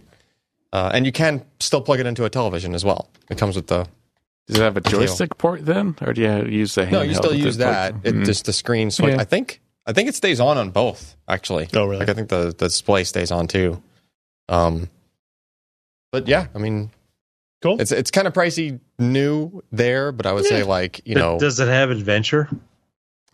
uh, I'm not sure if it comes with adventure. Actually, if you go back to that, you already closed Because it, didn't it's it's the best thing. It's the, it's the Uh, first it Easter egg. is. Come on, man. you? oh, yeah. Uh, it's all a Looks like it's bunch got of uh, Pitfall. Activision games. um, let's see. I have a picture of the Frogger, back. Pac-Man, Oh, Wait, does that box. say new hit titles? It does. does Classics It does have and adventures. new. it have Custer's Revenge on it? No, it does not Uh, have Custer's Revenge. Oh. no, Crystal Castles. ooh, It comes with a lot of titles, but again, like if you know where to look, you can basically add all. of- Wink. you can like add every single. Atari It doesn't list thing what ever. games come with it in this listing. Is there no picture of the back of the box with the pictures? That's No, a there's shame. Just these three pictures. the back of the box has all of the Hmm. titles that it comes with. It's like a decent number out of the box. It's Did a- you get the travel case for the Texas Instruments TI-84 Plus graphing calculator along with it? No. Oh, no. Those are come frequently on. bought together. I- yeah, by one person that happened to Well, do that. now Maybe. it looks like it would fit. yeah. Yeah, Right, like it- I, I guess. Oh well. All right, no one took a picture of the back. That's just bizarre. dummies. It does look like an Atari Lynx, actually, per per the chat. Alex, is this yours or it is. what do you got? so no one noticed this in the rundown today, but Nope. nope, no one noticed it. What Oh, happened? I did notice a different shading. Yeah, we have different shades Yeah. of color in the rundown. Mm. Oh. Ooh, yeah, Oh. and Wanky. Yeah. So this tool actually came in very, very useful for this. I, I might have brought this up over a year ago, Peloton. Um, it's a color palette generator. Uh, Look at that. it's an amazing tool. Gives you the different shades. Like you you're you like, can do um, if you go to the very top there, it has the type of palettes it gives you. Uh, it'll give you page demos. It'll give you uh, less and CSS outputs. Hmm. Um, I have used this tool so much whenever I get suckered into web work. So if you're gonna paint your house, Sure. Mhm. Yeah. Have you, You just, ever- you have you just go tried to to go, Lowe's and you ask for the hex code of the paint you want. yes. you go to your paint mixer guy with a hex Can you code? go to Home Depot and give them a hex code? I Actually, bet you, I think bet you you can. can. They do Yeah. color matching Could. stuff. It won't so work. I'm pretty but you sure you, could. can. I You bet have to you talk to the could. right guy. Yes, That's pretty thi- cool. This is hours of entertainment too. and, and you can when you set a palette up, you can Mm-hmm. share it. Nobody's having a seizure, are they? Eh. This is my favorite set right here. black. It's just, black. It's like Emo. my soul. The And, emo and there's theme. also the uh, the ever ever fun randomize. Oh, nice. oh yeah, there's a randomized button Yep. Top Very- right. Top right. top right. Randomize. Randomize. Randomize. Like I said, hours of entertainment Doesn't seem very random. It's because kind of he's like using similar. oh You're not very random. It's it's like playing with the color palettes for a website on Dreamweaver. Yep. there you go. This one's this one's pretty random. Oh, that's it. Bring the blink tag back. I want the website to just do that. Oh, Oh oh. now I'm right clicking. Can it just do that? I'm sure you could script it up if you really Yeah. wanted to. should try to read this website, bitches. Have the text be doing every, everything, just going nuts. All right, very cool. Uh, that's going to be it for us this time, guys. PCPro.com slash podcast. Find all the back episodes, show notes, links to the stories we talked about, um, picks of the week, all that crap is there. Videos, MP3s, find it there. And uh, we'll be back next week with another episode. Bye.